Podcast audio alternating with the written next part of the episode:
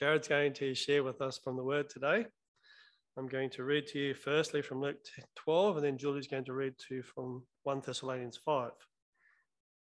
Luke 12, 35 to 48. Be dressed ready for service and keep your lamps burning, like men waiting for their master to return from a wedding banquet, so that when he comes and knocks, they can completely open the door for him.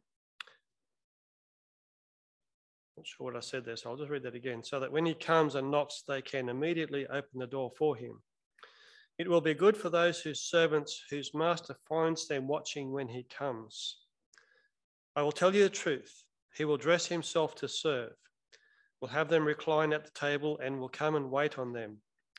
It will be good for those servants whose master finds them ready, even if he comes in the second or third watch of the night. But understand this, if the owner of the house had known at what hour the thief was coming, he would not have let his house be broken into.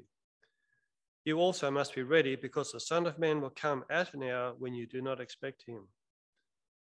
Peter asked, Lord, are you telling this parable to us or to everyone? The Lord answered, Who then is the faithful and wise manager whom the master puts in charge of his servants to give them their food allowance at the proper time?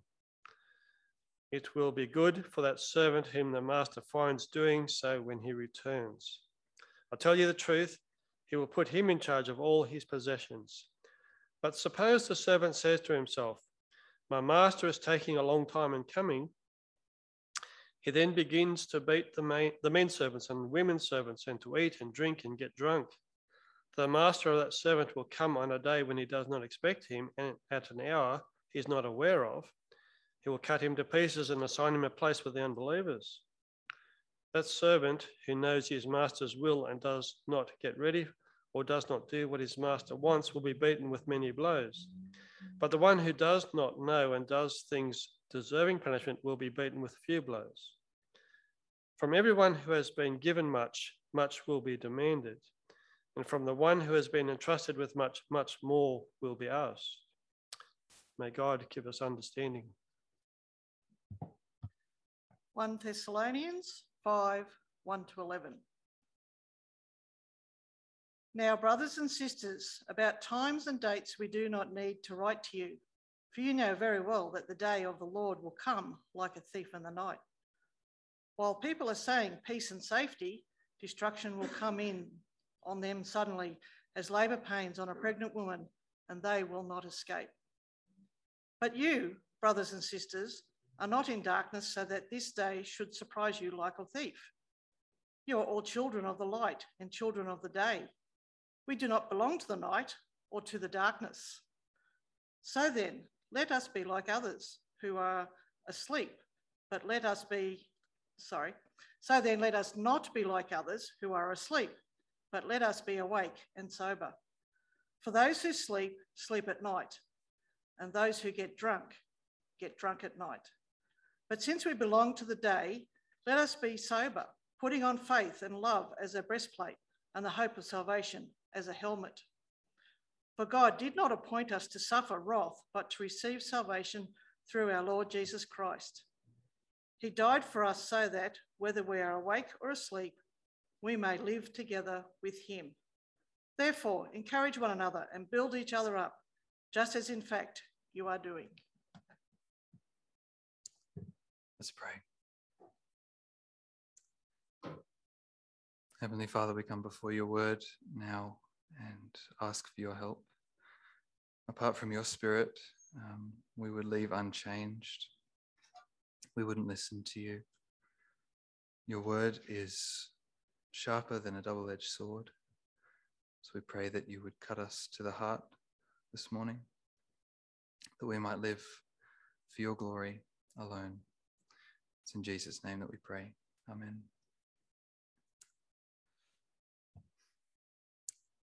I developed a habit when I was studying at university of walking up and down the streets of a nighttime. It gave me the opportunity to get out in the middle of an assignment or studying for an exam and I would just pace the streets. It was very peaceful, which is why I liked it. Very different to the way that you would walk up a street in the day. It was dark, but it wasn't gloomy, just quiet. The air was always crisp and cold, and the emptiness gave rise to a sober sort of tone that led me to reflect about various things. Sometimes it would really depend on what was going on in my life. If I was struggling through something, I would think about that, meditate on it and pray about it. But often I found that the thing that I kept coming back to, what I was thinking about, was life in general, and thinking and reflecting on the people that were around me in the houses of the neighborhood. And there were four questions that came to mind for me, I think all together at the same time, really, about those people. Number one was, who are they? Number two was, what are they doing now at this point in time? Number three was, where have they been in life? What sort of lives have they lived? And number four was, where are they going? And it's this last point that has been most powerfully pressed upon me, I think, in the last 12 months than it has ever been. The question of, where are they going? What will their end be? How have they prepared themselves to die? Are they prepared? The Bible is not silent on the issue of how things end. In fact, it refers to the end of all things all throughout Scripture. It is almost as though the Scripture in its entirety is pointing forward to this one event that will end all things. And if God in his word is almost yelling to us about this one thing, then it's right for us to pay attention to it. The Bible's clear that it is a question of deep significance. And J.C. Ryle, who wrote Thoughts for Young Men, Kev, Dave and I were going through that. He says, your life is all uncertainty, death and judgment is sure. Surely, none are so mad as those who are content to live unprepared to die. And so our subject for this morning is living ready. We'll be working our way pretty exclusively through 1 Thessalonians chapter 5, taking what might feel like yet another detour from our series in Luke. That's okay. That's the way that God's planned it for us. And we'll be looking at that topic.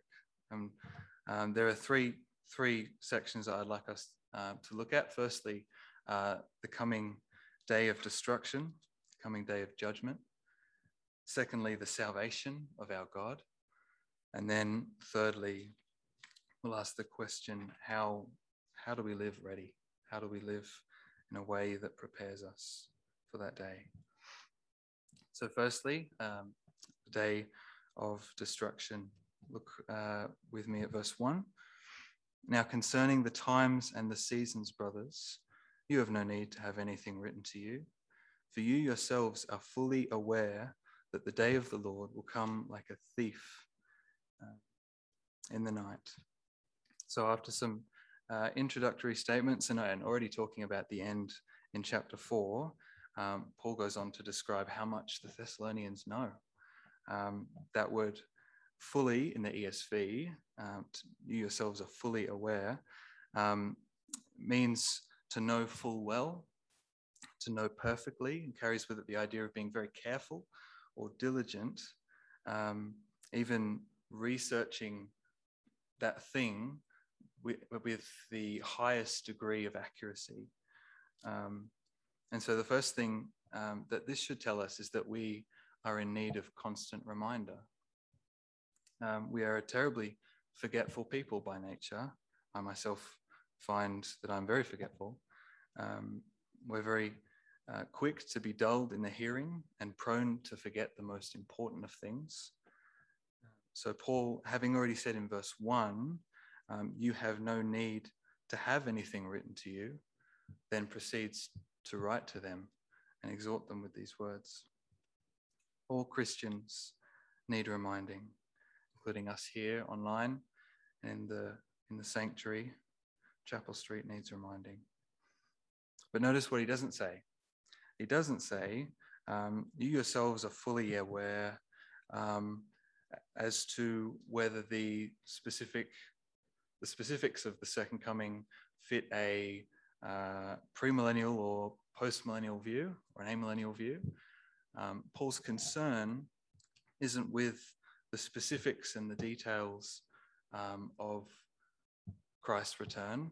There have been many people who have looked into that and they've been wrong, which is to say that God's people are never to be broken up or segregated between people who have those different views.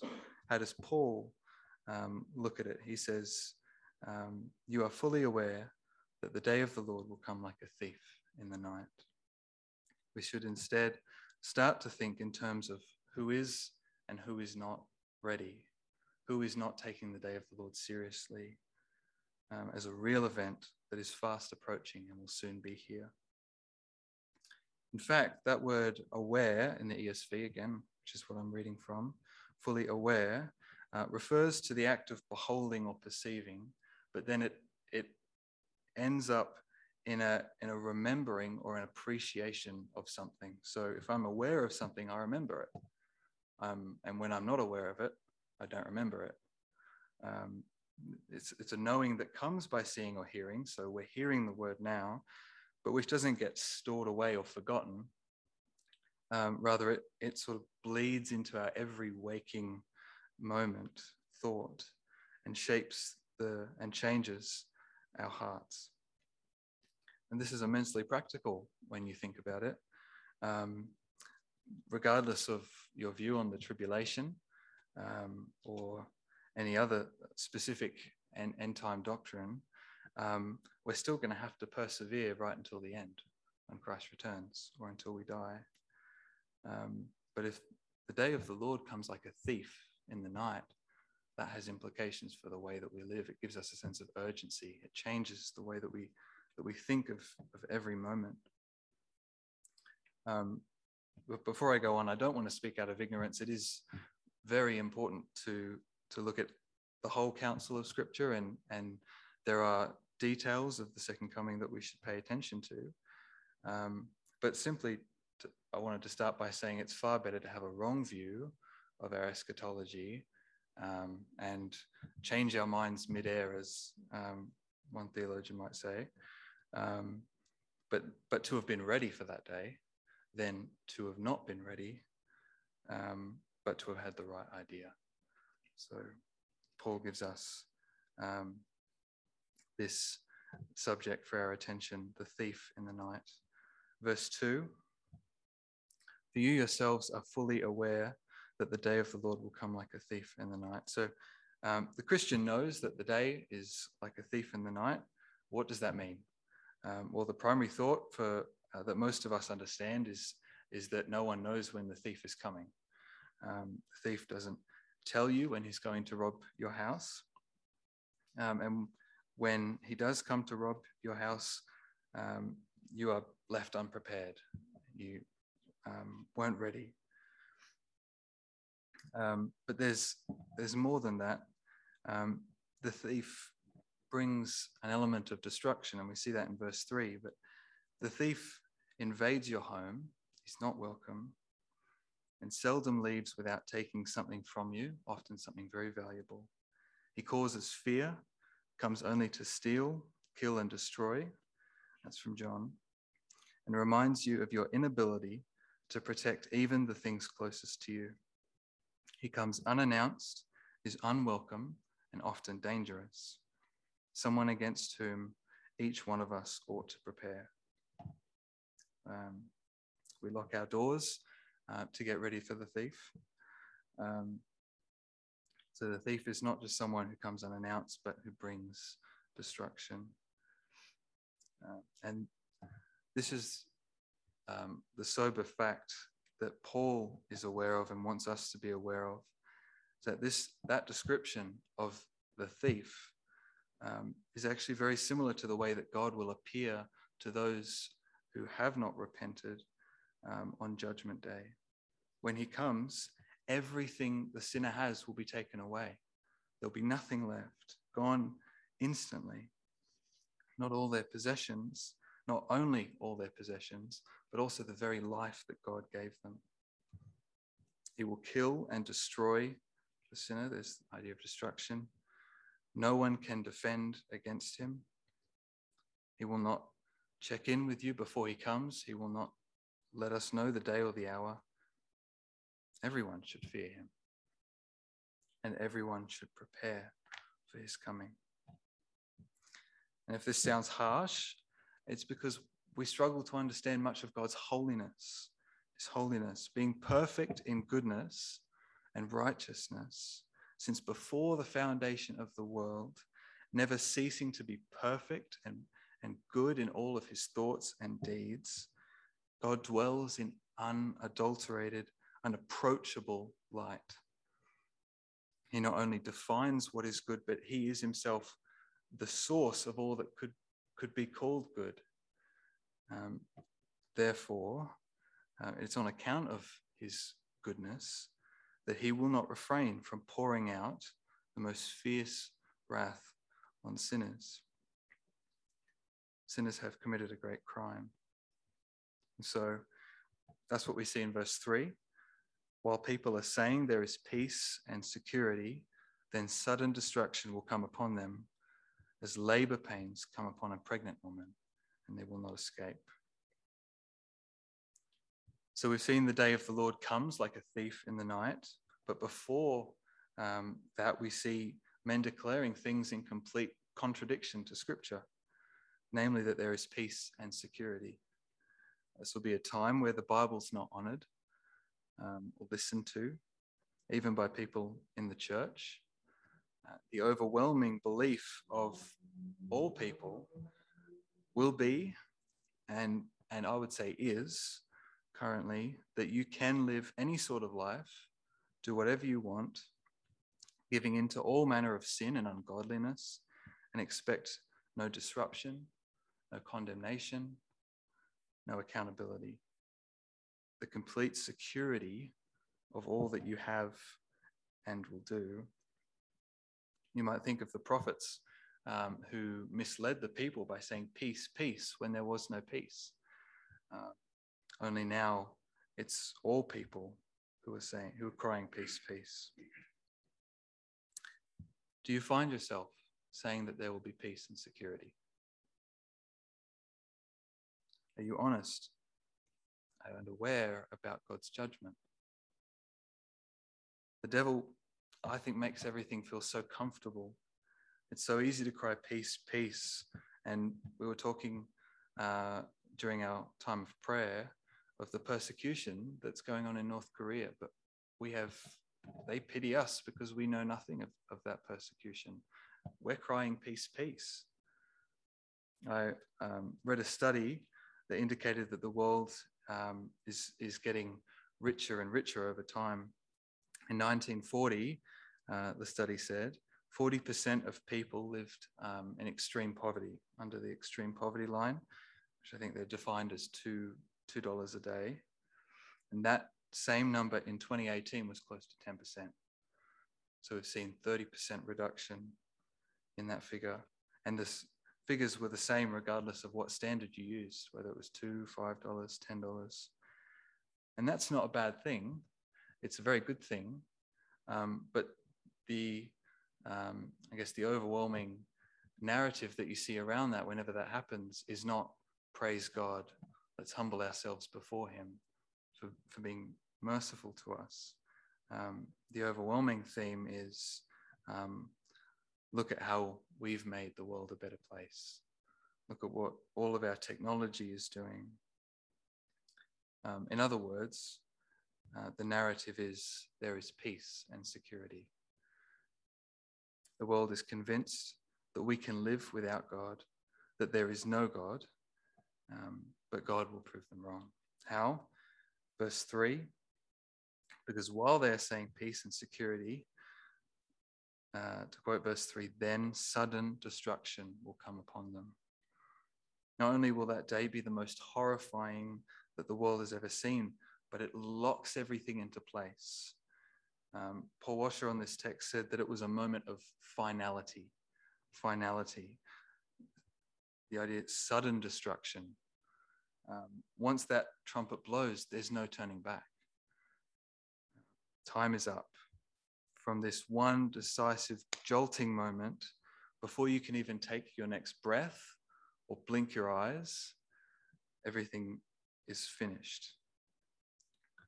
Another way of thinking about it might be that there's no point locking the door if the thief's already in your house. After he's in, your fate's more or less set. So we have no chance to take it back after this one moment. And Paul ends this verse, therefore, by saying that they will not escape. We can't presume on God forgiving us after he's come. We have one chance, and it's now. Not one single person will escape that isn't believing in Christ. Come judgment day, you will look on the unrighteous, and you may see many running or hiding, calling rocks to fall upon them in the language of Isaiah. But the statement will be proven true. Not one of them escaped. Sam read for us in the call to worship, even darkness is as light to you. There is no hiding. Everyone will be called to account. And the point for us, believing in Christ, confessing to believe in Christ is this. We are not yet excluded from that fate, because until that day, nothing's fixed. I might look a Christian now, but does that mean that on judgment day I necessarily will be? Not necessarily. Not all who start the race finish it. That's why Paul makes such an effort to finish the race, to persevere, to keep going. Think of the most Christian person that you know. Even they could fall away. And think of the most sinful person that you know. Even they could come to repentance. If nothing is fixed, then we ought not presume on anything. And instead, we persevere. We remain watchful, which we'll come to later. The day of the Lord's return will be a day of destruction. Therefore, make certain that you are ready. That's our first point. The second point is the salvation of God. So Paul doesn't just say there's judgment coming, therefore be sober. There's something more to that. Verse 9, for God has not destined us for wrath, but to obtain salvation through our Lord Jesus Christ, who died for us, so that whether we are awake or asleep, we might live with him. I'm convinced we don't hear those words as we ought to hear them. I so often forget their significance. But to know the plight of man, to know the pure holiness of God, should make us afraid to hear of the day of God's coming judgment, and so relieved to hear of the salvation of our God, that he has not destined us for wrath. The Bible's clear that we're all destined for something, that without Christ, we are without hope, without a saviour. We're blind, deaf, numb, dead. We should ponder the fact that we were really going to hell. Hell is a real place, and though it has many misconceptions, one thing can be sure, and that is that it is unbearable. Unbearable. It's torment that lasts forever. It goes on and on and on and on and on. There's an idea around that the punishment for sin on that day will be annihilation. That is, that you'll cease to exist. But the wrath of God brings eternal punishment, real endless pain forever. In hell, we would wish that we would be turned to nothing. Meditate on this, because the more that we understand the horror of that day, the horror of hell, the true and real torment that will be there, the more that we can appreciate and will love our Saviour. So starting again from verse 9, I'll read it again. Think now of this as the account of your moving out of this darkness and judgment into light for God. I'll stop there. It almost sounds like Ephesians 2, verse 4 to me, doesn't it? But God. This is referring to God the Father, the one who predestines, the one who sets his love upon his people, plans salvation, does not withhold his only son, then judges his only son, then raises his own son up, and then sets the time, the day and the hour that his son will return in glory. And so this God, think of who he is, the Almighty, the great I am, has not destined us for wrath. This God, just stop and think. We know our Bibles, we know something of the greatness of God, the God who is a consuming fire. This God has, to some, chosen for them not to be destined for wrath. It's an incredible thing. What for then? What has he destined them for? For God has not destined us for wrath, but to obtain salvation through our Lord Jesus Christ. This speaks of our predestination, that God has predestined us according to the riches of his love. Because this verse would logically read, and it has left out the words in the second part of the verse, for God has not destined us for wrath, but has destined us to obtain salvation through our Lord Jesus Christ. So he hasn't destined us for wrath, but he has destined us to receive salvation, obtain salvation. And that word obtain has two meanings, two sort of meanings. The first, of course, is how you would think, to obtain, to receive something. So I would, on that day, when I can see Christ coming again, I can see the heavens blazing with fire and Christ coming down from the clouds, I'll know that that is the day that I will receive my salvation, because I believed in him, because I left everything for him. It's what we're groaning for today and what we're striving to live for. Amen? But secondly, the word also means to have something already, to be in possession of something. And so to know Christ now is to have everlasting life now. And though there's still that lack of finality because the day hasn't come yet, we still have hope that we're living in eternal life now. And we don't have to wait for Christ's return for everlasting life. So we've obtained salvation through our Lord Jesus Christ, who died for us.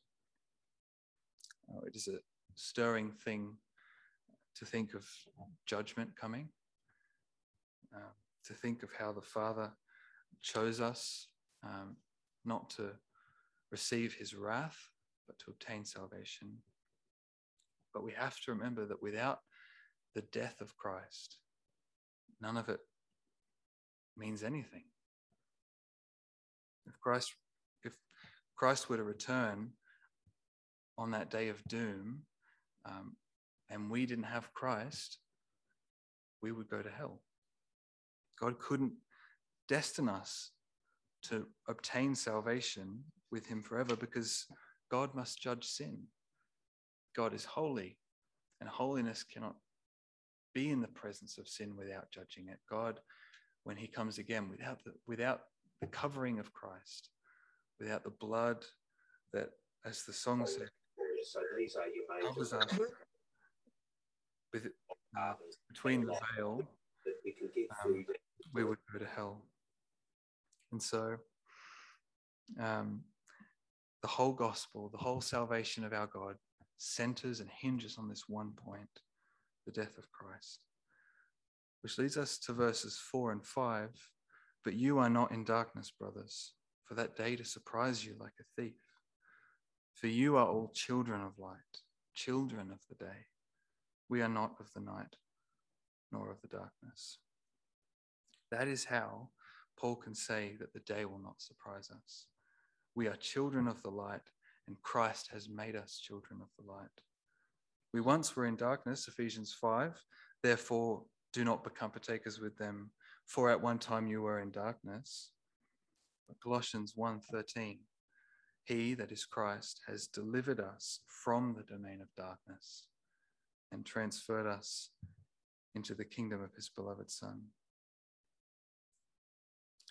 On him goes like this: mid rending rocks and darkening skies, my Saviour bows his head and dies.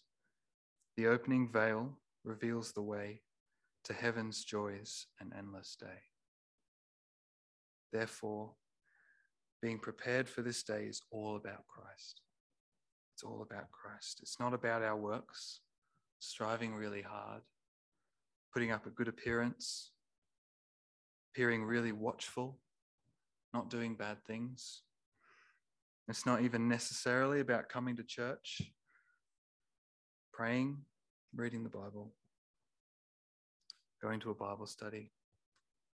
We have to be in Christ. We have to be united to him by real saving faith, which is why Paul gives us that indicative in verse 4, you are sons of light. Therefore, ensure that you are sons of light. Back to verse 10. Jesus Christ, who died for us, so that whether we are awake or asleep, we might live with him. This has been, if you know 1 Thessalonians, Paul's burden since chapter 4, verse 13. He's encouraging the Thessalonians, we don't have to grieve as those who have no hope. It appeared that the Thessalonians were.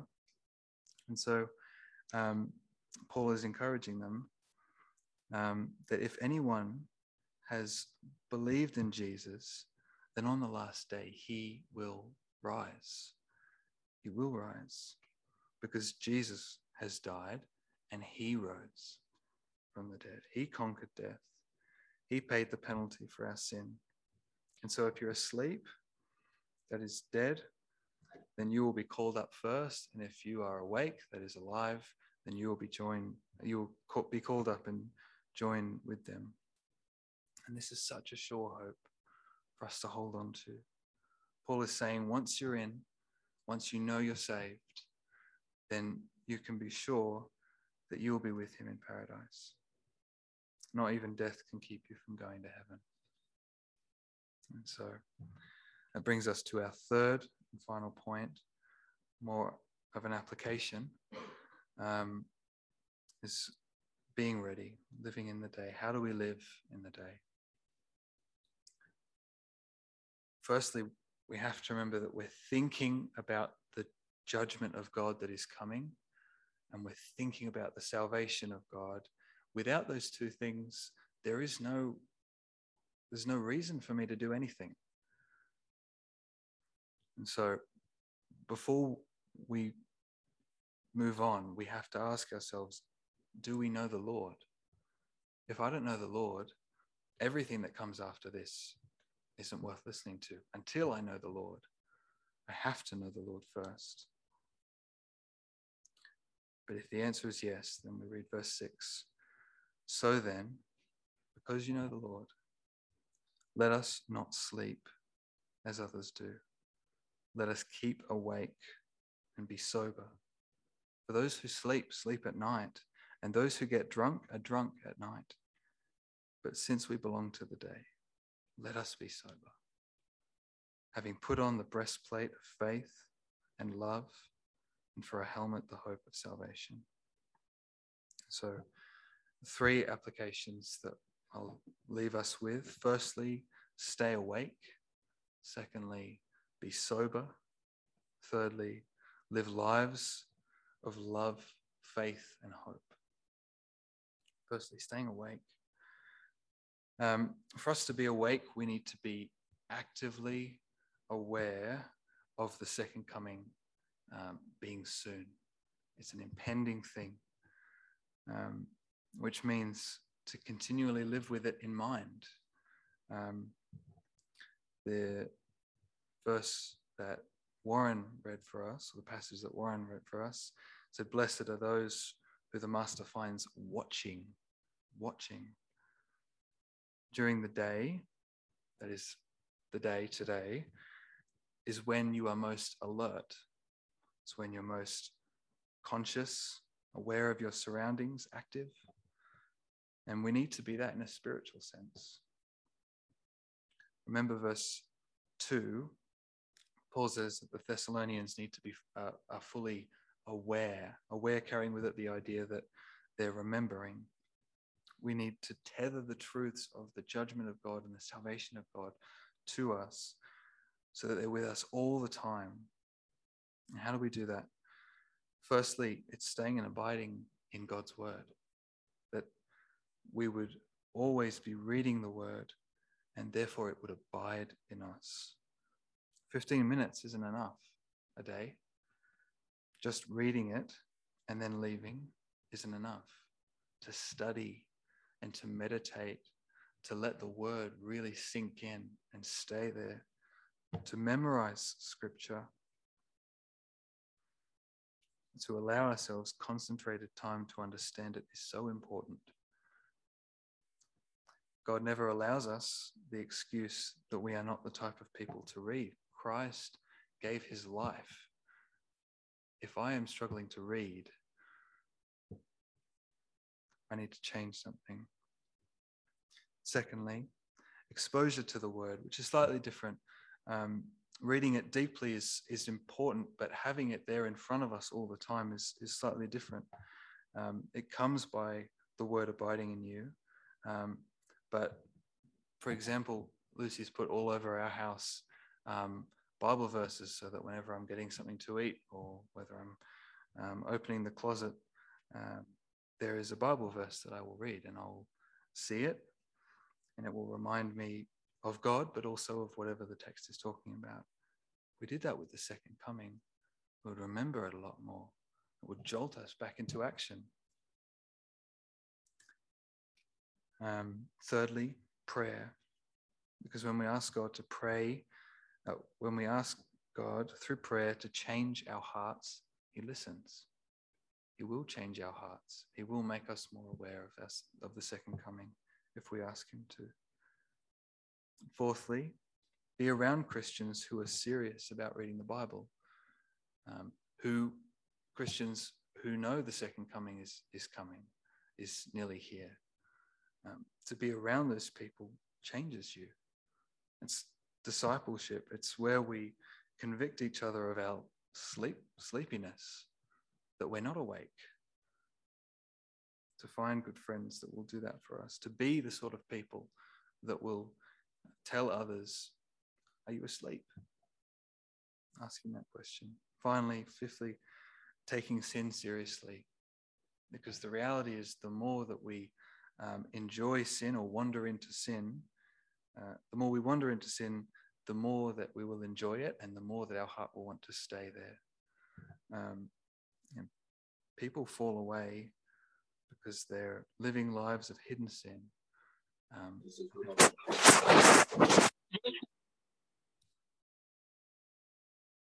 Maybe a good question to ask is, how does your time awake compare to your time asleep? Are we awake for 1 hour of the day and then asleep for 23? There have been times where I have felt awake reading the Bible, but then we leave and it's almost as though with James, we leave the mirror and forget what we look like. We forget everything. And if you were to imagine picture the average churchgoer, how many times do you think they would think of the return of Christ, or even about God through the day? How many times would they pray for Christ's return? If I asked them if they wanted Christ's return to happen, they wouldn't, I doubt, would say no. One or two might say no. But at least in my life, there's been at times this absent-minded idleness where we want the second coming to come, but we don't think about it. Whereas it's quite often the opposite in our experience. The things that we want, we think about all the time. So Jesus says, "Blessed are those servants whom the master finds awake when he comes." Paul's saying, don't forget, lest in your forgetting, you prove yourself to be in the darkness. Secondly, be sober. Be sober. This, of course, isn't referring to the freedom from literal drunkenness, although it might include it. It has something to do with the ongoing battle between the spirit and our flesh. To be sober is to be free from illusion, to have clarity of mind. To be drunk, oppositely, is to be intoxicated. And you think of drunk people, they often follow after their own passions and desires. There's no filter. They just do whatever they want to. And this covers obedience that flows from being awake. If we're awake, then we will be sober. How do we do that? Firstly, be discerning about the sins that are in your life, to have your wits about you. Solomon writes a lot about the need for wisdom, to be wise and to know what's going on in our own hearts. And the opposite, if the opposite of being sober is drunkenness, then we need to look for signs of drunkenness in our own lives, repent of them. Secondly, be disciplined. Maintain a concentrated effort at destroying in yourself any opportunity for sin, resolving simply to cut it off. Paul says in 1 Corinthians that he disciplines his own body to make it a slave. And that is because if your body is not your slave, then you will be a slave to your body. We read in Philippians chapter 3, "For many of whom I have often told you, and now tell you, even with tears, walk as enemies of the cross of Christ. Their end is destruction. Their God is their belly. They do whatever they want to do, and their glory in their shame, with minds set on earthly things." They're asleep. They're not being sober. They're drunk. Verse 20, "But our citizenship is in heaven, and from it we await a Saviour." So this idea of being sober is and being awake, they're just interwoven. What is it ultimately that we set our minds upon? And then thirdly, be serious about the truth. Sobriety has been something that has rebuked and challenged me throughout my Christian life, in a world where we have memes and like to laugh at comedy. Even things of serious importance like the Bible become matters of laughter. But when we speak of the things of the Bible, we cannot forget that they are the most weighty matters known to mankind. What's more important than the judgment of God, the salvation of God that comes through Christ? We must make sure that in soberness, we deny ourselves and not take every opportunity to make ourselves feel good. We might talk about the theme of your days. What is the theme of your days? Because one thing that struck me too from this text is that if the theme of my days is Christ, that is, I'm working for Christ, I'm denying myself, and thinking about the second coming, it's not going to be a surprise, verse 4, it will not be a surprise to you when Christ returns, because the theme has just been Christ, and then Christ finishes it off, and it just makes sense. But if the theme of our days is living for ourselves, living in complete forgetfulness of the coming of Christ, then for Christ to then suddenly come, it almost feels like we're living the life of an unbeliever. It surprises us. Gee, I don't know if I'm ready. So to live sober and awake is so important. And then from that, our third application, living lives of hope, love, and faith. This comes from verse 8. But since we belong to the day, let us be sober, having put on the breastplate of faith and love, and for a helmet, the hope of salvation.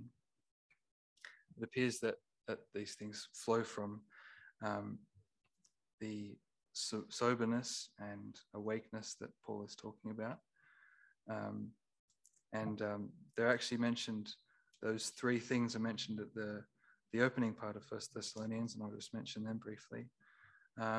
Verse 2 of chapter 1, we give thanks to God always for all of you, constantly mentioning you in our prayers, remembering before our God and Father your work of faith and labor of love and steadfastness of hope in our Lord Jesus Christ. So if I'm sober, I'm not following my own passions. And instead of following my own passions, I'm not loving myself, I'm loving others. And instead of doing whatever I want, by faith I'm doing what God wants of me.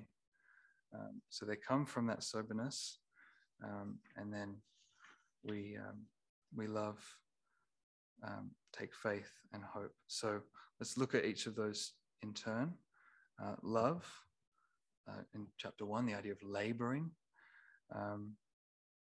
is to live for the ultimate benefit of others. In Bible study with Dave and Roz and Bryony last week, we looked at, and Lucy, we looked at each of these three things. And when we talked about love, we looked to 1 Corinthians chapter 13. Love is patient, love is kind, does not seek its own gain. So ultimately, it will mean to love as Christ has loved us. So again, to look at the salvation of God and to replicate it almost, and to die to ourselves, to take up our crosses and follow him. Like for example, loving people at church is seldom easy. If someone's having a hard time, it's often easier to think, well, how could they make me feel better? But to reverse and just think, how can I love them? How can we be a community where we are knitted together in love?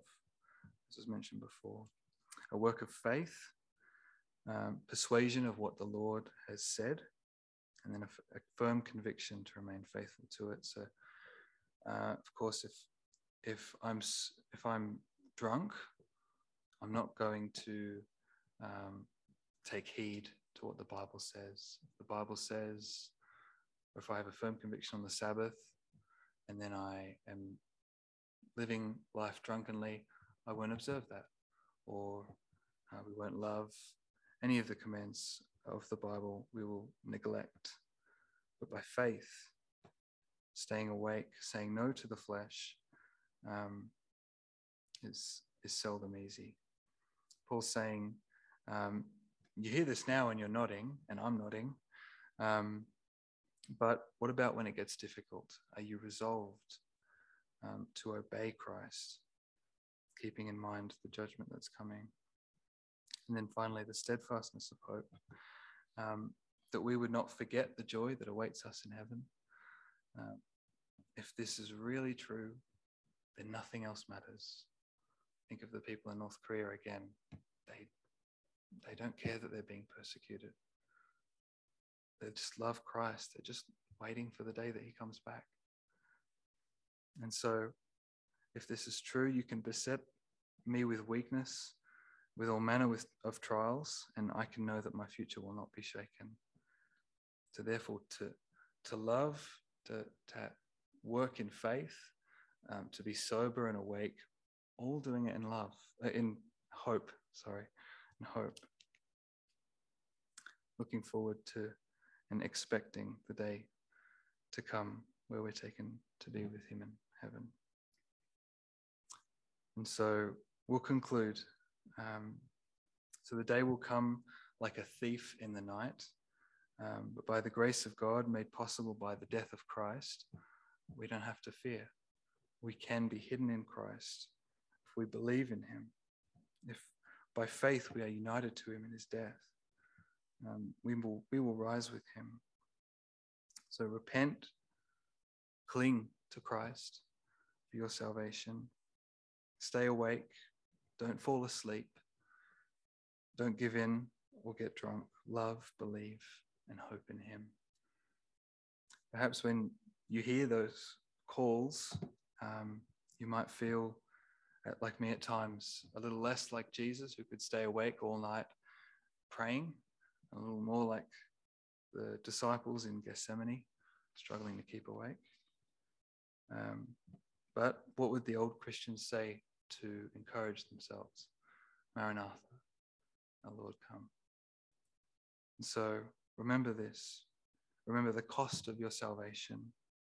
Maybe today, in the twinkling of an eye, we will be called home to be with him. I'll close with this hymn. One more trumpet yet to summon us before the judgment seat. Then the time of our frail planet will be said to be complete. How the wicked will be wailing and the righteous overjoyed, when with fire the heavens are burning and the earth shall be destroyed. Let's pray.